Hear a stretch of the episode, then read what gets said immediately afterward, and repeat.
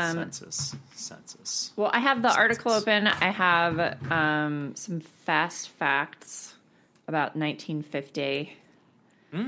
And I had to check who was president in 1950. It was Harry Truman. Lastly, I added to the list Zoe Kravitz because I've had Brian, come on. That was you, wasn't it? Don't give me that face. You had to Google who was in president in 1950. You would have just known off the top of your head. Yeah, I would have picked Eisenhower. Hmm, thank you, Clyde, for your support. he's a little later. We'll get into that. Fools rushing. It's the Limbaugh Podcast Show with Brian, Christine, Clay, you know, and guess who drop on by? Oh,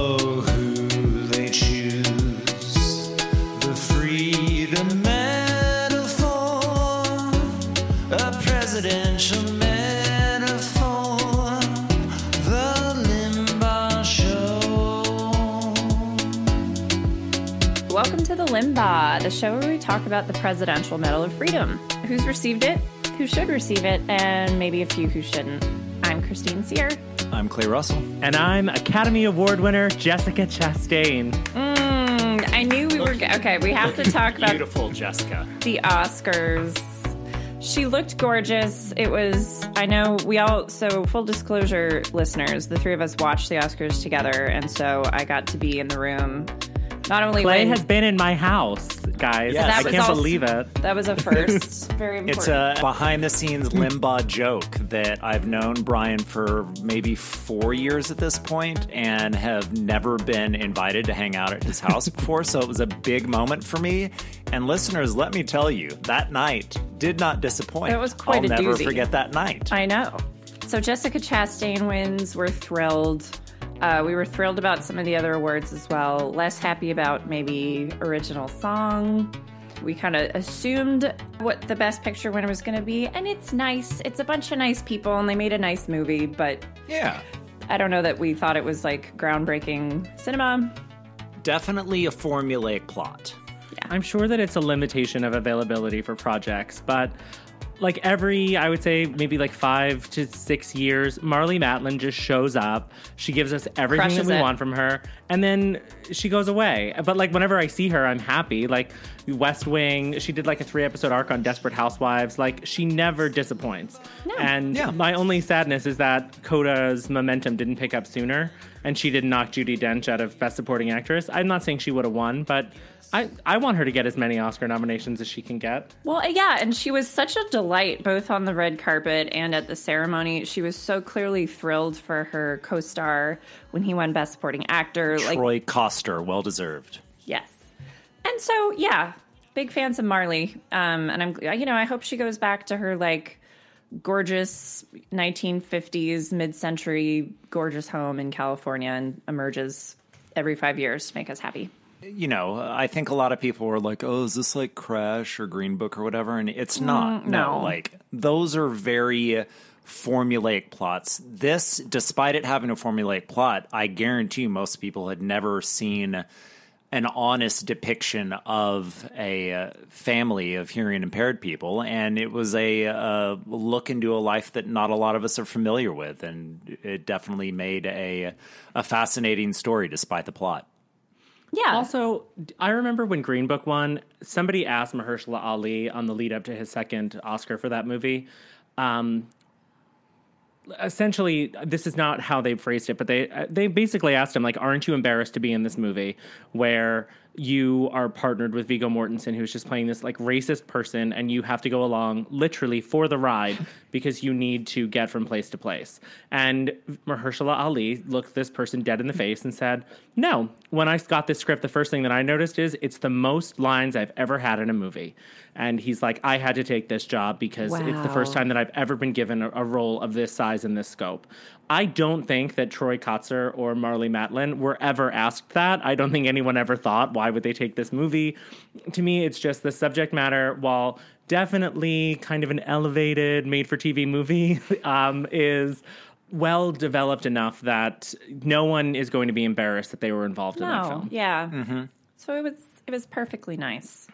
And the performances are absolutely incredible. You cannot deny that. I think that that Troy Kotsur absolutely breaks your heart in a couple of those scenes.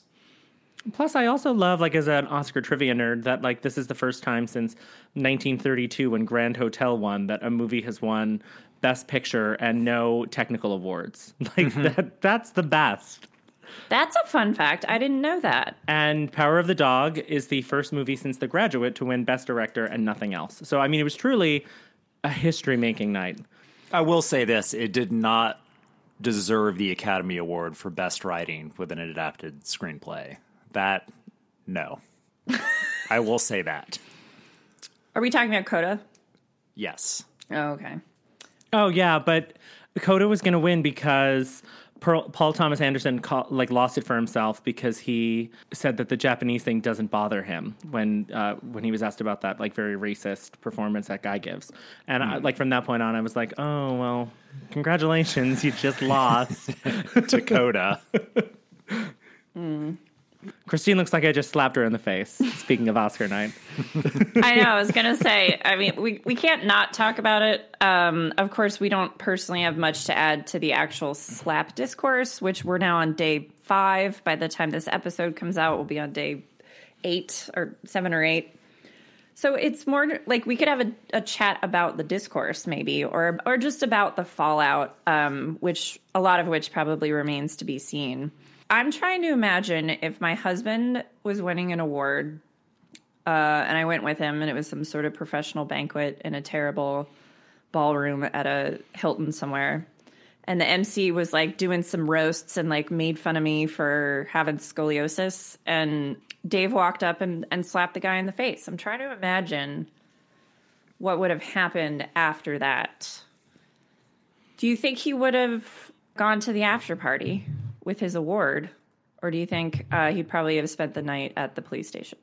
I mean, Dave is so charming. I think he's going to the after party, but You do? I think for- Okay, I okay. think a lesser husband would be on their way to the pokey. I mean, it's so, yeah. It, We were all texting about this the morning after, and I said, obviously, everyone was in shock, and that's why he wasn't asked to leave.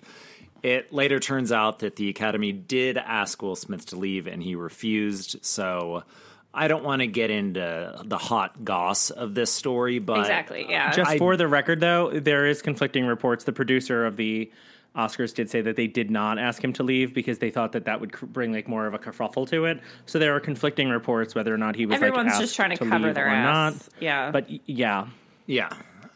Either way, I think that there is precedent against this in terms of performers, whether you are a comedian who tells a bad joke or even a congressman with a belief that you don't agree with. You should absolutely put the hammer down about any type of violence against any type of public speaker.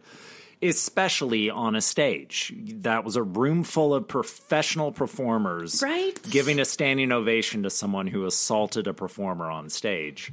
So uh, I get it. It was a shocking night, but I think that the Academy should absolutely go extreme in terms of the punishment. Well, and it's weird because I, I said this on at some point on the podcast. I don't remember who we were talking about, but I was like, the celebrities are not okay. And I feel like this is yet another example of the celebrities not being okay. I think shock was a component, but I also just think they, when there are cameras on them, they don't know how to like be people. Like I, I just think like a room full of showbiz professionals, and I know not everyone in that room is a celebrity, right? Like some of these people winning technical awards we've never heard of, but they're used to probably deferring to the on-camera talent and and it just seemed like no one really knew how to like when um Jennifer Lawrence so charmingly tripped and fell going up to get her award. God, that was probably 10 years ago, but I who knows. I, almost exactly. So, like I think Hugh Jackman like ran. She ended up getting up and being fine, but like Hugh Jackman got out of his chair and like ran up to like make sure she was okay. And I feel like there have been times where like Betty White, like Chris Evans, like took her arm and like helped her up the stage. Like we've seen celebrities jump out of their chairs to like do something chivalrous to like help someone and it's I don't think I expected anyone to go tackle Will Smith, but it's kind of like weird that they were all just like, "Oh, that's fine." Mhm.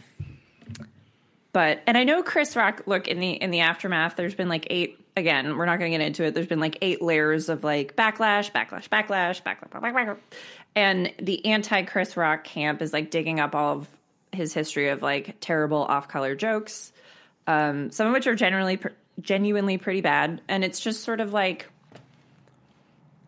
I don't know. It doesn't matter. Like if you tell a shitty joke, you tell a shitty joke. You don't deserve to be assaulted on stage. And there's a reason why they're called influencers. And like it or not, the public is influenced by these celebrities. And if they see that celebrities think it's okay if you beat the shit out of somebody, like absolutely not. That's the thing that I'm more concerned about isn't how Chris Rock's left cheek is doing. It's more about what precedent that sets for Yeah. society because again, like it or not, that's a highly influential stage that we saw on Sunday. And uh, I think the Academy should absolutely send a message loud and clear that that's not acceptable and really dole out a strict punishment to Will Smith. Well, and the other thing is he's so famous, and I feel like he, like at this point in his career, he does have these like languishing period. You know, he'll go a couple years without being in a movie. And I remember last summer, this is another hat tip to Mr. Brian Tuft. Last summer, he did like a selfie on Instagram where he had like a little bit of a pooch. I certainly wouldn't call him fat. And he's like, You guys, I'm in the worst shape of my life. I was so delighted by that moment because I hadn't thought about Will Smith in a while. And I loved him. The Fresh Prince was like, first of all, an excellent show. And second of all, I just, I loved it. And I loved him. And I was like 14 when Independence Day came out. I was just like, he's the coolest like guy. And I've always, as weird as he's gotten in his um, middle age, I've I've always just kind of like liked him. I just liked him. He was a celebrity that I liked, and so for me, it was like, I don't know. It, it's just a reminder we don't actually know these people. and I know he that sounds clearly has some issues. And to me, the thing about this is, and we talked about this off mic, there's a lot of conversations about their characters and like respectability politics in the black community. And there's white people jumping in like Judd Apatow, like maybe take a breather. You- You've had a couple of glasses of champagne with Leslie at the Vanity Fair party. Maybe now's not the time to release the take. Yeah. Um, but the one thing that has struck that just from that moment on, that all I can think about is when Regina Hall made that joke about nobody having seen The Last Duel or Dark Water, it was it was a Ben Affleck movie. Like if the female gaffer on that film was like seated in that auditorium and ran up and slapped Regina Hall in the face, it would have been a completely different thing because Will Smith is so famous and so beloved and is just so um Imitated. larger than life that there's no there's essentially there's no uh, course of action for us to follow with this it's like it would be like you know just Yeah. to make it the opposite if ellen made a joke about rita wilson and tom hanks got up and slapped ellen like it's just like a thing where like you wouldn't know what to do because Yeah. tom hanks is truly a movie star in every way it, there's very few people who are at that level of fame uh, even in Hollywood that Will Smith is at, and I think that Yeah. that's that's the part that I can't wrap my mind around. Is you know obviously I can't speak to the racial component um, as a white person, but there the thing that struck me was that this is somebody who is so powerful. And i mean obviously w- chris rock has power in hollywood as well that like is not afforded to me. And that's the part that i just i cannot compute. If i if i slapped anybody anywhere i would be asked to leave. I, I can tell you that from ex- And never allowed back. I'm not allowed to go to the Applebee's on Northern Boulevard anymore. Those dollar margaritas will get you. Uh. One other thing I just wanted to say about it. So again, the three of us were together, and like a lot of people who watched it live, you know, there was a lag where we were like, "Was that a bit?" You know, did it start out as a bit and then something happened? Did he actually slap him? I realized like we don't know what like a real slap looks like because we thought it was fake, but it was a hundred percent real, and like Chris Rock wasn't expecting to be slapped, and he actually like Sorry, I shouldn't do that with my mic. But he actually recoiled. And since he recoiled like that, we're like, oh, that was him dodging the slap because it was fake. Or there was a part of our brains that was like, probably just rejecting the idea that one of the most famous men in Hollywood just slapped somebody uh, for making a joke. I mean, Chris Rock also handled it like a pro. Like, I'd say nine out of 10 people would have grabbed their face. Yeah, or like walked off the stage, or like I would have Or cried. hit like, him back. as long as we're talking about like what we, I would have just started crying because, I, you know, like I just, I would have already been nervous to be presenting. Mm-hmm. And then I make a few, like, not even particularly, like the joke he made immediately before the G.I. Jane joke was like, if Javier Bardem wins and Penelope Cruz doesn't, like, is he really going to win? Because it's like his wife's going to be mad at him, guys. Ugh. Like these, like, Yeah. 1950s jokes. G.I. Jane came out in what, like the early 90s? Like these weren't cutting edge jokes. To wrap this up, I will say I think the worst thing, the the the worst part of it for me is like the biggest Oscar nerd on the podcast is that the Academy Awards already felt less respectful or less respectable because of the way that ABC was like, you know, eight categories, we're not airing them, blah blah blah blah. We wanna we wanna talk about uh, Johnny Depp movies and Spider Man uh, while going to commercials, and then you have Don't forget the, the Speed Force Enterfield is the most memorable thing ever in the history of cinema. Ezra Miller, man, he's really in the news this week. Um, we need to talk about Kevin was a documentary. Um, then the other people that I feel bad for are like the cast and crew of King Richard, Aunjanue Ellis, who was nominated last uh, that night. Last night, like it's been a week, Brian. The, the the Williams sisters, like there's just so many people. Beyonce, like the idea that Beyonce uh, never leaves the house, went to the Oscars and saw that. Like, I mean, the woman is suffering. She had to see Kanye interrupt Taylor Swift. like every time Beyonce goes to and every time she leaves the house, she's like, "This is why." Another man runs up on stage. Yeah. acts a fool, and Beyonce has to sit there and watch. Yeah. Um, so yeah, good times. but it's great because now we can just look forward to next year's Oscars. and there's going to be like security. I don't know. It'll be really funny to see. Um, I'm also going to enjoy watching whoever hosts like struggle to be like, ha ha, it's funny, right? We're having a good time. Yeah. All right. So we were saying that Chris Rock made a G.I. Jane joke, but what about G.I. Joe? Because there was a big, uh, Ding, guys- ding, ding, ding, ding, ding. the hottest album in 72 years just dropped, which is the 1950 census data. Um, was released after the 72 year waiting period.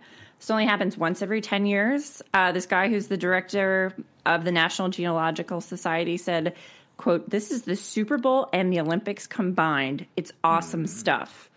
So what this means is basically like the general picture of the 1950 census has been available to us, you know, like the population of the US and like demographics and stuff. But this is literally the entire treasure trove is online. It's like scans of the handwritten documents that all the census takers took in 1950. So you can like look up your uh, and it's searchable, which was apparently also a big deal. So you can like look up your um in my case you can look up how poorly butchered your last name was by the census takers and things of that nature.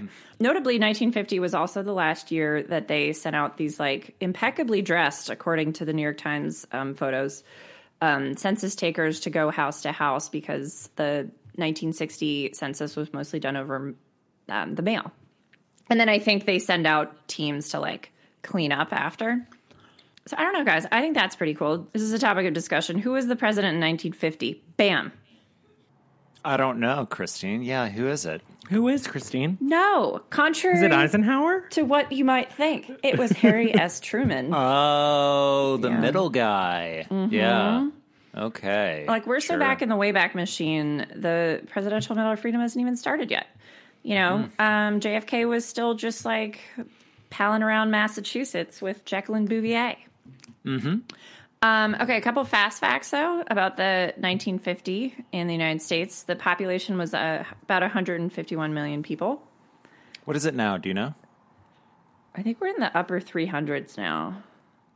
And from 1940 to 1950, the population increased 14.5%, which is actually enormous. Don't forget, this is baby boom, right? Uh, the- An entire world.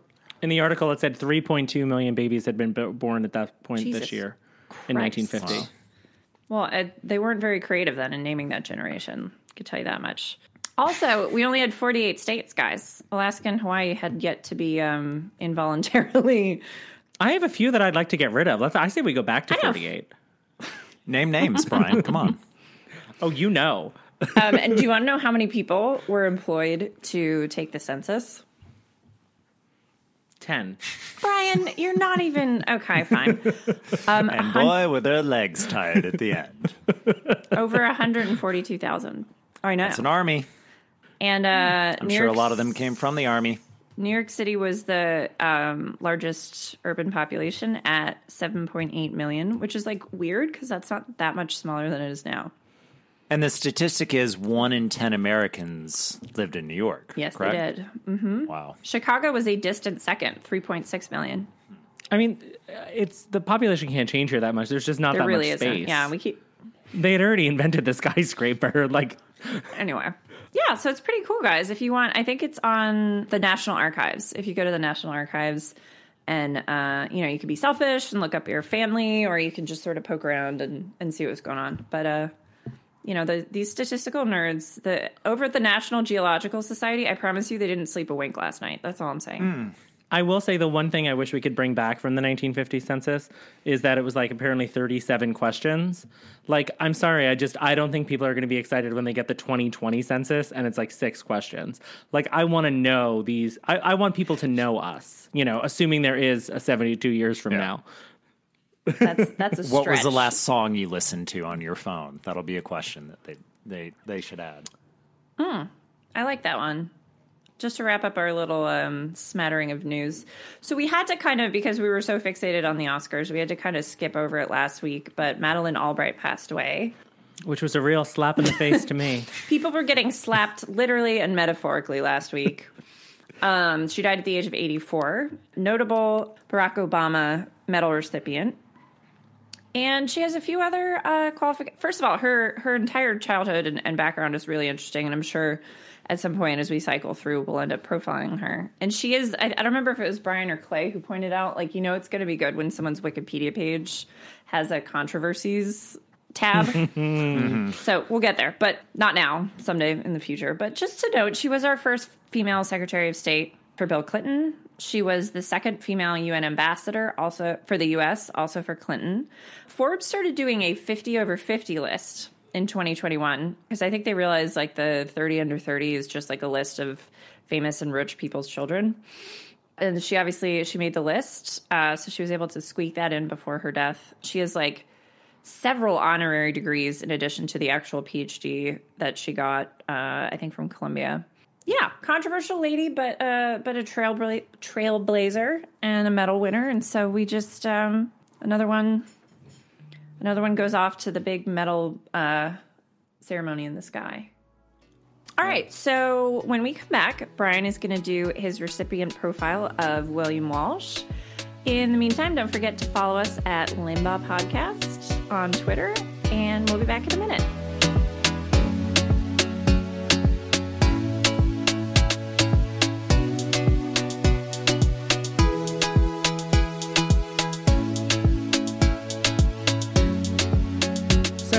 April is upon us. We're recording this uh, for note on April 1st, and while I cannot help you as you were listening to this in the future, between the war in Ukraine, climate change, and the culture wars in many states launching against trans people, gay people, people of color, and well, pretty much anyone who's not a cisgendered white man, if you pulled a prank today, the only fool this April is you.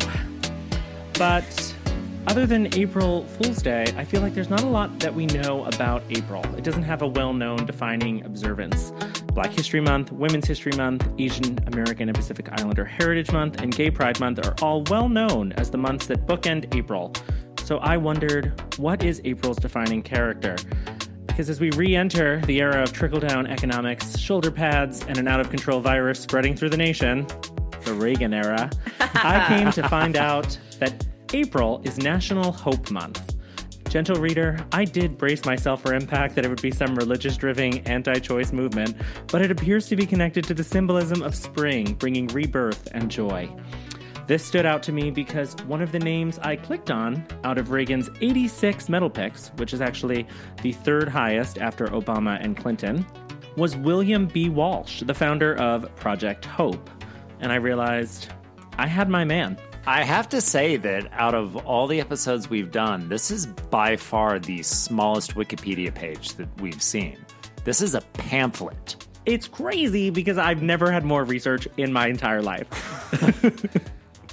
Walsh was born on April 26, 1920, in Brooklyn, New York.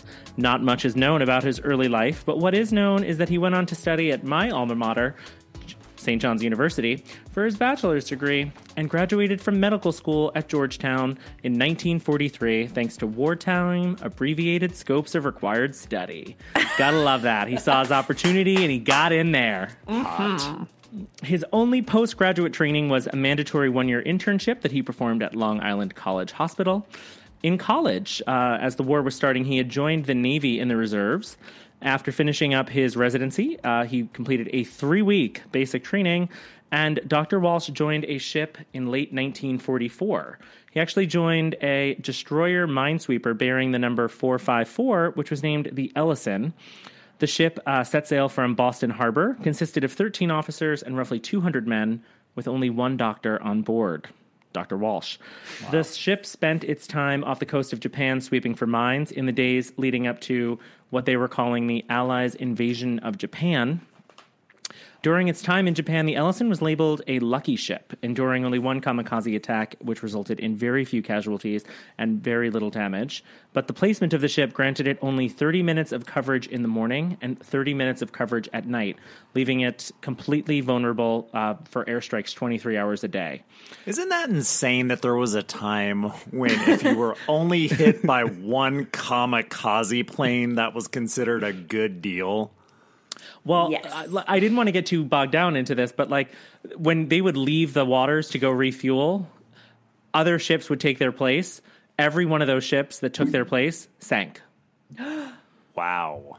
After the surrender of Japan, Dr. Walsh would uh, go on uh, to Japanese soil and would actually see caves near the uh, coast that were just filled with kamikaze planes that could have hit his ship at any time. So, like, he really like saw his own uh, life and death. On August sixth, 1945, uh, Dr. Walsh and his officers and crew on the Ellyson heard the news that the atomic bomb had been dropped on Hiroshima over the decoder.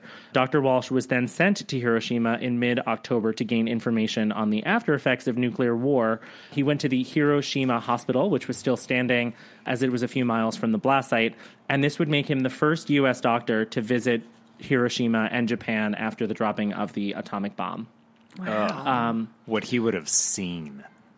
Dr. Walsh reported back that the hospital was clean and medical staff was working diligently and with extreme care, even though they had no supplies and were wrapping cuts and injuries with newspaper. There was nothing that could be done for these people, as most of the patients were dying as a result of radiation sickness. Dr. Walsh explored Hiroshima extensively and saw the destruction, the damage, the extreme loss of life, even remarking that people were dropping like flies, and also came face to face with the anger and sadness of the Japanese citizens firsthand. After the war, he returned to civilian life and began a practice as a cardiologist.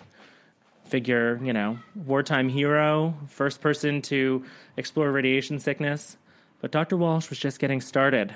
In 1958, President Dwight D. Eisenhower called up Dr. Walsh after he had suffered a heart attack. Originally, Walsh acted as a consultant, but Eisenhower took a liking to him and asked him to become a co chair of the Committee of Medicine and the Health. Uh, Health professions of his People to People program, intending to assist developing nations. After receiving these appointments, which he took as a confirmation that I like Ike and Ike likes Dr. Walsh, he used that goodwill to suggest the Hope, which would become the first peacetime hospital.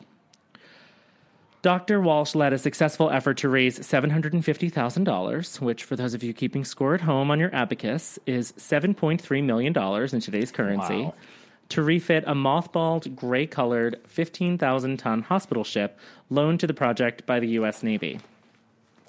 In two years, it was turned into a gleaming white hospital of the seas with the word hope in black 15 foot letters on each side. On September 22nd, 1960, the ship left San Francisco for its first voyage to Indonesia. It went to the island of Sumbawa, where only two doctors were available to treat 250,000 people. Men, women, and children waited days and even weeks to get medical care from the Hope. In his 1964 book, Dr. Walsh wrote that he met a farmer who was suffering from a tumor that caused severe chest pain chronically. He received quick treatment, recovered almost immediately, and told Dr. Walsh, This is the first time in my memory that foreigners have come and not taken rice from us. You are here to help us, and we will not forget. From that year in 1960 until 1974, the ship carried doctors and nurses to South Vietnam, Ecuador, Guinea, Tanzania, Brazil, and other nations, becoming a symbol of American goodwill. Dr. Walsh was routinely on board, but was also steadfast in fundraising. He remained CEO and medical director of, the Pro- of Project Hope until 1992. In 1974, the ship was retired, and the program was relaunched from a single site to a global organization that now operates in dozens of countries. This allowed it to answer requests for help in landlocked places and launch an education program to train native doctors, a help others learn to help themselves approach that Dr. Walsh was passionate about. In addition to a ship called Hope, which I quoted him talking about the man that he met in Indonesia, he wrote two additional books, served on the Government Advisory Board, including the Presidential Commission on AIDS, President Reagan's Health Advisory Committee, and Johnson's Project Vietnam, which sent American doctors to South Vietnam to treat civilians. He received many awards, most importantly, the Presidential Medal of Freedom from President Ronald Reagan in 1987, and Dr. Walsh died in Bethesda, Maryland in 1996. I did do a little bit of research just to see what Project Hope is up to today, and you'll be hmm. happy to know that they are helping refugees in Ukraine. Oh my god. Wow. So this is like this was like Doctors Without Borders before before Doctors Without Borders. But at sea, it's like the love boat, but with doctors. Semester at sea. That's that's amazing. Wow, and it sounds like he was like no drama because we don't know anything else about him. Yeah. I don't know, guys. Did he deserve the medal? Sounds like he was kind of lazy. The one thing that I will say is there's a great resource that we can put in the show notes that I- got a lot of the information from about the wartime. I could have spent 45 minutes talking about his wartime service. And he spoke pretty freely up until 1992 that the dropping of the atomic bomb on Hiroshima saved his life. And it was something that he was very much. Um, I wouldn't say like he was thrilled that it happened, but he he did not have that critical eye that we have now, where we think about how this was an act of war, uh, and it was uh, essentially we punish civilians for their government's actions. We do, though. I think that the the argument that they had, which I can certainly see, is that if the Allies invaded Japan, it would have been a bloodbath that would have lasted decades. and that's exactly what he said was that they had not been out of the water in several several months. A lot of the people were sick from scurvy and other uh, kind of ship-borne illnesses. So they would not have the 200 men on that ship would have died almost immediately. But that was the one thing was he'd obviously been very moved by what he had seen and it kind of inspired him to take on this project and this passion and kind of become a ambassador of American goodwill, as I said. But it was very interesting how, and I mean, he did die in 1996, which is I mean, truly a lifetime ago. But in 1983, he still spoke very favorably about the dropping of the atomic bomb. So that was the one thing where I was like, and I mean, this is a Read the history room, podcast. buddy. So when we hmm. when we do go back and read some of these people's statements and ideas and beliefs, we they are going to be outdated and we're not going to find ourselves believing with them. But considering I only hovered over his name because my mother's maiden name is Walsh, I was shocked to find out. And then the idea that he is a local person who I've never heard of, and the idea that I went to the same college as him, and he is not in the St. John's Hall of Fame, which features other luminaries like Ray Romano.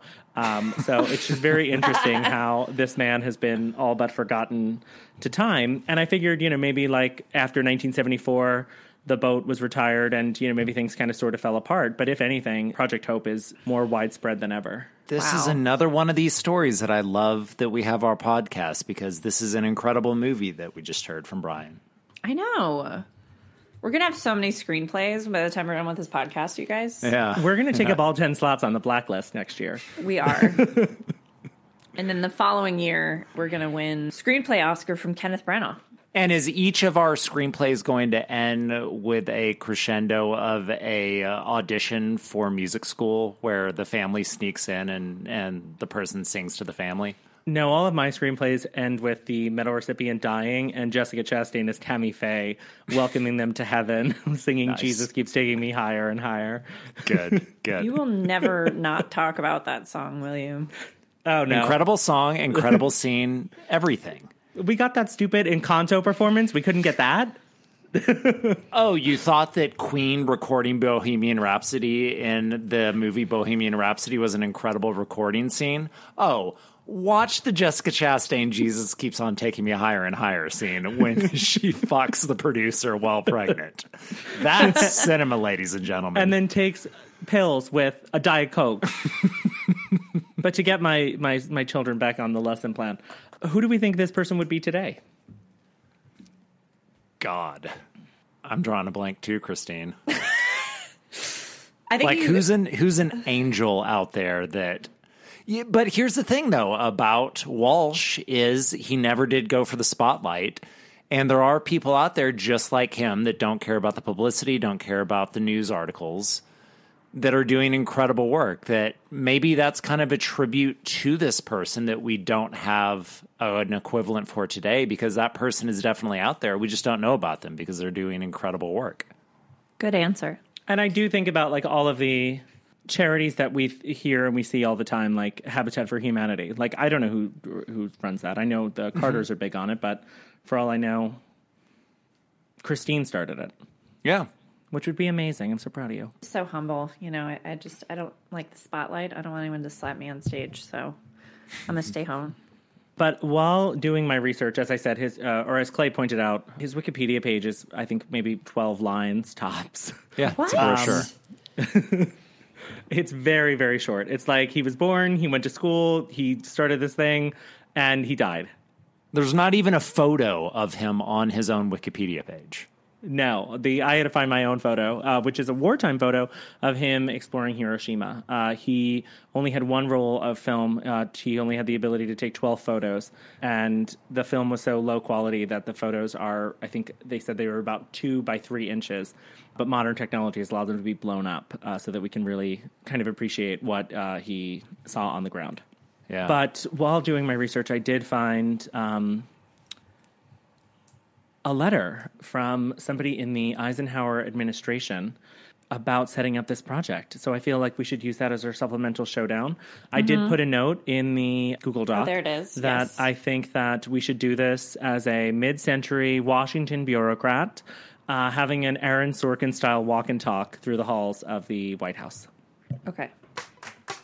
I would now like to inform you that my own best estimate of the situation is recorded above. Unless there are other considerations that must be taken into account, I find it difficult to recommend going ahead on the basis proposed unless we are assured by Project Hope Incorporated that this has as much as three million in hand, including bankable pledges, before we commit our funds for full mission in the hit. It's in my opinion that if we decide to go ahead on the proposal as it now stands, the very minimum, the board of directors of Project Hope Incorporated should meet, review the project, and confirm with the president. It is, as a body, is confident that it will be able to collect the three to four million dollars necessary to For support the your project for one year. convenience, I attach a copy of the financial statement of hope. The part pertaining to the total cash deposits was certified with an insignificant discrepancy of $1,000 by one Theodore McGann and Company, accountants and auditors. As regards to the other parts, Dr. Walsh advises that the figures of corporate pledges and pledges of material in kind in lieu of dollar requirements in our planned budget have been submitted to us in good faith. So again, solid week. I laughed, I cried. I actually felt the spirit of Bradley Whitford appear on Clay's screen, but I'm giving it to Chris- I'm giving it to Christine because she really she gave me the uh, mid-Atlantic region accent that I was looking for in a 50s Washington bureaucrat. I won't complain with that. No one else can see it, but I was using a pen as like a cigarette to help me get in character. Congratulations, Christine. You deserve it. Like I could hear you like slamming a uh, typewriter back as you like ah, see? Yeah, like I was doing one of those. It was good. All right, William Walsh. I'm glad you're slightly less obscure because you seem mostly cool. Yeah. A well deserved medal. Very, very well deserved. And again, just as I was so so surprised to find something positive in the uh, Nixon White House, waiting for me right there in the Reagan White House. Of all places. And you're right. I would have been instantly cynical of like, what type of crazy, just Nancy Reagan shit are we about ready to read about? I mean, when I heard when I when I saw the founder of Project Hope, I was like, "Oh God,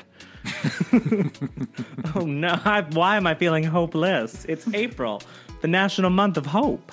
Is it like Reagan's response to the GLAAD organization, where it's like, we're going to call it Hope, and it's all about hating GLAAD? Yeah, the acronym is like something horrible. Homos only potential extermination. Yep, that was it. That was the original idea. Very excited, uh, as you said, to highlight these kind of great Americans and just, I guess, global citizens uh, that, you know, just don't get their shine. I mean, there's a lot of amazing people out there, but glad to kind of bring Dr. Walsh into the spotlight this week. Excellent. When we come back, our medals of the week.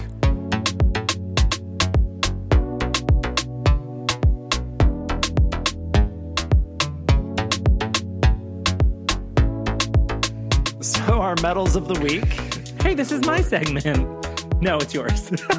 Jesus Right, you just Christ, talked Brian. for 30 straight minutes. You just did the profile, the entire namesake of the show. What the hell? I want to be the star. Uh, by the way, listeners, Brian is taking a uh, big gulp of his cocktail right now. Anyway, my segment is the Medals of the Week, where we present awards to people that either do or don't deserve a medal based on what they have done recently.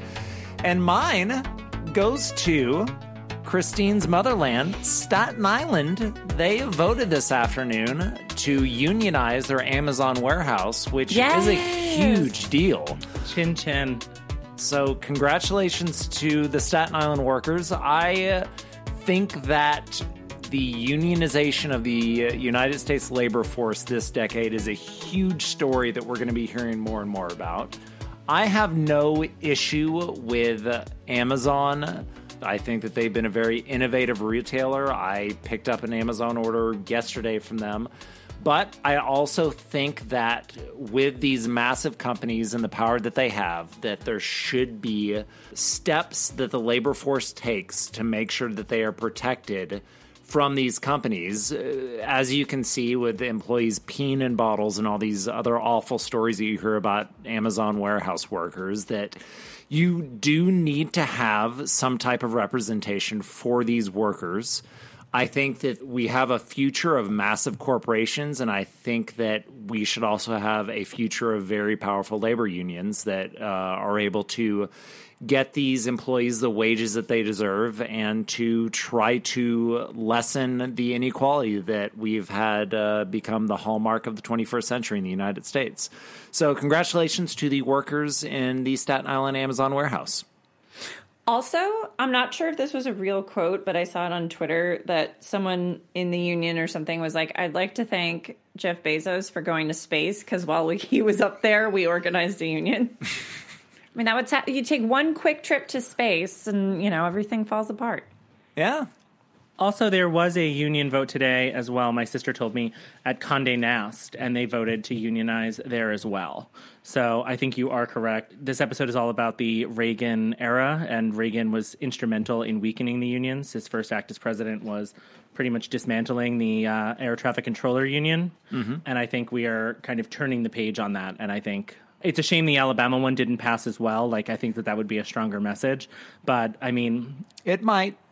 it, uh, yeah, it could happen. Yeah. I think the idea that Amazon thought that they were going to waltz into New York, which is probably one of the most unionized cities in the United States, and thought maybe a second to Los Angeles, which you don't think about, but it's an industry town, boys. They had to have known this was coming, and the, the, uh, I, the Q1 report that they spent 4.2 million dollars trying to union bust lets me know that they they did in Yeah. fact know that this was coming. And you know what? Like, I think that the reason why many people shop at Amazon isn't necessarily uh, the uh, the prices. It has more to do with uh, the speed that they deliver things, the approach that they have. And so if I need to pay 75 cents more for toilet paper, I'm okay with that if people are actually being paid living wages and are being treated correctly. Also, the other, I mean, we don't. This isn't an Amazon podcast. We're not doing Spawn for Amazon. Sometimes I need to buy something. I'm Pretty sure they won't think that with this segment. I just want to make sure. But sometimes I need to buy a replacement knob for a dresser, and if you go to a store, they have eight. You go down on Amazon, and there's two thousand. Like, uh-huh. I'm sorry. I just I love variety. And again, you're willing to pay a little bit extra for that because you're not necessarily there for the pricing. You're there for the selection and for the speed that they operate. I mean, my Prime went up twenty dollars, and they were like, "Well, you know, we launched Amazon Studios," and I was like, "If you're going to give me more marvelous Mrs. Maisel, take my money." So if they're going to give people basic worker rights, take more money. My medal of the week this week is Oscars related because, as we talked about in our opening segment, this is the end of Oscar season for this year, and we are a year away from uh, my next opportunity to obsess over my favorite award show. But my medal of the week this week goes to Academy Award nominee and husband to Kirsten Dunst, Jesse Plemons. For those of you who did not watch um, the Oscars, shame on you. It's Hollywood's biggest night. But there was a little uh, aside where Amy Schumer was kind of showing people the different aspects that go into making the Oscars happen. And she talked about seat fillers. And she looked behind her and she saw Kirsten Dunst. And jokingly, and Amy Schumer has confirmed that this was choreographed, she taps Kirsten on the shoulder and says, You're doing such a great job, sweetie. Thank you for filling this seat. I got it. And essentially throws Kirsten out of her seat and sits down next to Jesse Plemons. And Jesse Plemons pretends to be outraged so passionately and so authentically that BuzzFeed had to write an article essentially pointing out that people thought that this was real and that Amy Schumer, one, did not know who Kirsten Dunst was and had essentially like shamed her like that like you know you're not as famous as you think you are and i mistook you as a seat filler which no offense to seat fillers you're doing amazing work sweeties. But um, there's a collection of i would say like 10 to 12 but there's more if you search it on twitter deranged tweets where people are just like Amy Schumer calling Kirsten Dunst a seat filler. Look at her filmography. Hashtag Oscars.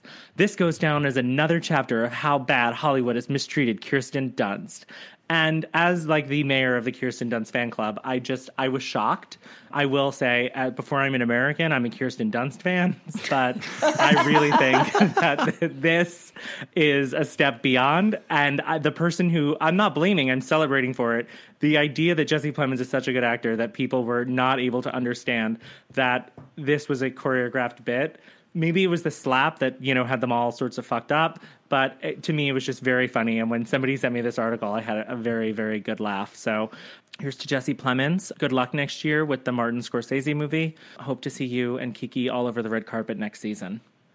You do realize that there are going to be books written about this year's Oscars. It's going to be written about, there's going to be a 10 year anniversary to this. It's, yeah, just the amount of stories to come out of that night that we saw. I I forgot which uh, which person authored the tweet, but someone said, you know, back in the day there was a moon landing and we got the 2022 Oscars. and you want to know something clay the eyes of tammy faye they saw everything All right, I guess that leaves me. I have like a weird synergy with Brian. So my medal is actually going to Amy Schumer. Cool. so I didn't know this until I was at Brian's Oscar party, but like I guess everybody hates Amy Schumer or like a lot of people hate Amy Schumer. Like I know we all got a little sick of her maybe 6 or 7 years ago. I don't know. I loved her show um Inside Amy Schumer. I thought it was so funny. And I feel like it came out like right when it was like you would put your best skits on like YouTube and they would like circulate on the internet and stuff. And it was just like, I don't know. And I loved Trainwreck. And then I don't really know what happened, but then like everyone started hating her. It's not like an Anne Hathaway level of like, I don't know why people hate her because I kind of get it. But she seemed to read the room and she disappeared for a little while. And I know she had a child and did a documentary about it, but I don't care about childbirth, so I didn't watch it. So when her new sitcom came out, I was like, eh, I'll give it a try. Why not? And it's like completely delightful and it's like darkly comedic and she's funny in it and she is actually like acting. And I feel like she can act, which is something that we maybe all slept on for a little while, or maybe it's her own fault for like sticking with comedy. And I just feel like I don't know. She's someone that I've sort of reevaluated in hindsight because I I don't know why she became like everyone's favorite punching bag for a while. It's the classic story of being a little bit overexposed. yeah. And I think she is prone to have a bad take from time to time.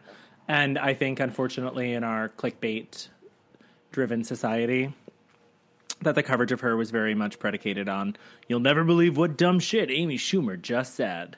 Like, oh, she's proud of being 10 pounds overweight, but then she doesn't want to be called plus size. What a bitch. And I'm like, I, okay, Yeah, I don't know. I- I like, leave her guess, right. alone. anyway, Life After Beth. I think it's on um, Hulu.